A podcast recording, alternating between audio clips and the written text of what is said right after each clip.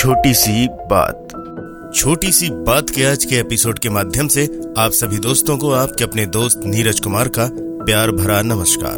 एक बार फिर, हमेशा की तरह आपके उत्तम स्वास्थ्य व सुखमय जीवन के लिए ईश्वर से मंगल कामना है। आशा है आप अपने परिवार सहित स्वस्थ, कुशल व प्रसन्न होंगे। ज़िंदगी के तानों बानों और खुशियों की ख्वाहिश से जुड़ी मेरी श्रृंखला छोटी सी बात के नौवे एपिसोड में आपका स्वागत है। छोटी सी बात की, जितनी भी बातें मैं आपसे शेयर करता हूँ, वे सभी आपके और हमारे आसपास की छोटी छोटी घटनाएँ होती हैं, जिनसे मैं एवं आप कहीं न कहीं जुड़े हुए हैं, या फिर हमें हमारे लोगों द्वारा प्राप्त होती हैं, जो कहीं न कहीं हमें सीख दे जाती है। दोस्तों, आज के विषय में दो महत्वपूर्ण शब्द हैं, एक है मेहनत और दूसरा किस्मत। कुछ सालों पहले तक मैं खुद भी ये नहीं मानता था कि किस्मत कोई चीज़ होती है। मुझे लगता था कि मेहनत और कठोर मेहनत ही इंसान को सफल बना सकती है। बड़ी बड़ी सैद्धांतिक बातें सुनकर ये विश्वास और भी प्रबल हो गया था कि मेहनत और केवल मेहनत ही वो हथियार है जिससे व्यक्ति इस संसार को भी जीत सकता है। बचपन से किशोरावस्था तक केवल मेहनत ही समझ आती थी। घर के बड़े भी कहा करते थे कि पढ़ाई में मेहनत करो, तभी पास हो पाओगे। किस्मत का खेल तो अब समझ आया। अब ये भी समझ आया कि कितना भी मेहनत कर लो, पर जब तक आपकी किस्मत मेहरबान नहीं होगी, आप कुछ भी नहीं कर सकते। किसी समझदार की बात मुझे बहुत अच्छी लगी, जिसमें उन्होंने कहा था कि जो आपकी किस्मत में होगा, वो आपको बिना मेहनत के भी घर बैठे मिल जाएगा। और यदि किस्मत खराब होगी तो खूब मेहनत करके भी पहाड़ से सर भी मार लो, जो मिलना है, वो नहीं मिलेगा। यानी कहीं ना कहीं मेहनत और किस्मत का प्रभाव आपके हमारे जीवन में ज़रूर है। अगर किस्मत का खेल नहीं होता तो मुकेश अंबानी से भी ज़्यादा मेहनत करने वाले लोग दुनिया में मौजूद हैं और कई मुकेश अंबानी आज घूम रहे होते। अगर केवल मेहनत, कला और कुशलता वाली बात होती तो भारत में कई ऐसी प्रतिभाएँ हैं जो खूब मेहनत करती हैं। पर लता मंगेशकर केवल एक ही क्यों है? अमिताभ बच्चन भी केवल एक ही क्यों है? और कोई दूसरा सचिन तेंदुलकर क्यों नहीं बन पाया? ऐसा भी नहीं कि केवल इन महान लोगों ने ही मेहनत से अपने आप को दुनिया के सामने स्थापित किया है।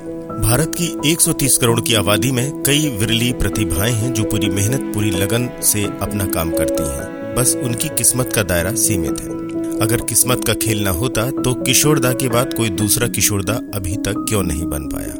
यहाँ तक कि उनके बेटे अमित कुमार भी अपने पिता की तरह महान श्रेणी में नहीं आ पाए। हाँ ये बात अलग है कि अमित कुमार का स्थान अपनी जगह अलग ही है। वे भी अपने समय के शानदार गायक हैं, परंतु वे दूसरे किशोरदा नहीं बन पाए, क्योंकि कुछ अनूठी किस्मत और बहुमुखी प्रतिभा के कारण ही किशोरदा किशोरदा थे।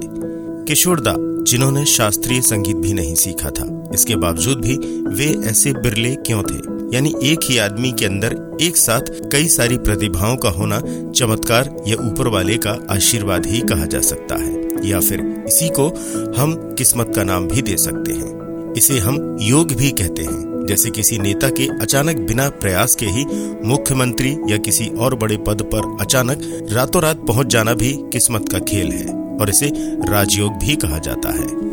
अब इन सब बातों का ये मतलब बिल्कुल भी नहीं है कि जीवन में मेहनत का स्थान भी नहीं है, या फिर ये मतलब भी नहीं है कि सब कुछ किस्मत के भरोसे ही छोड़ दिया जाए। शायद इसीलिए गीता में भी श्री कृष्ण भगवान ने कहा है कि कर्म करो, फल की इच्छा मत करो। यानी कि हमें अपना कर्म करते जाना है, हाथ पर हाथ धरे नहीं बैठे रहना है। सफल होना या न होना, ये उस परम शक्ति के ऊपर निर्भर है, जिसने इस दुनिया, इस संसार की रचना की है। ये सोचकर मेहनत से मुँह नहीं मोड़ना है कि पता नहीं किस्मत साथ दे या ना दे। अगर हमें अपनी किस्मत के बारे में पहले से ही पूर्वाभास होता तो संसार का हर आदमी सुखी होता।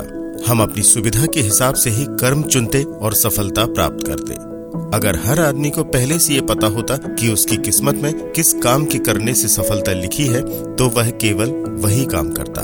पर वास्तविकता कुछ और है। हमें केवल अपना कर्म, पूरी ईमानदारी, लगन, निष्ठा और मेहनत से करते जाना है। सफलता मिलना या ना मिलना ऊपर वाले पर ही छोड़ दिया जाए तो बेहतर है। अगर असफल हुए तो इसे अपनी किस्मत मान लेना भी काफ़ी नहीं है, क्योंकि असफलता केवल यह सिद्ध करती है कि आपने सफलता का प्रयत्न पूरे मन से नहीं किया।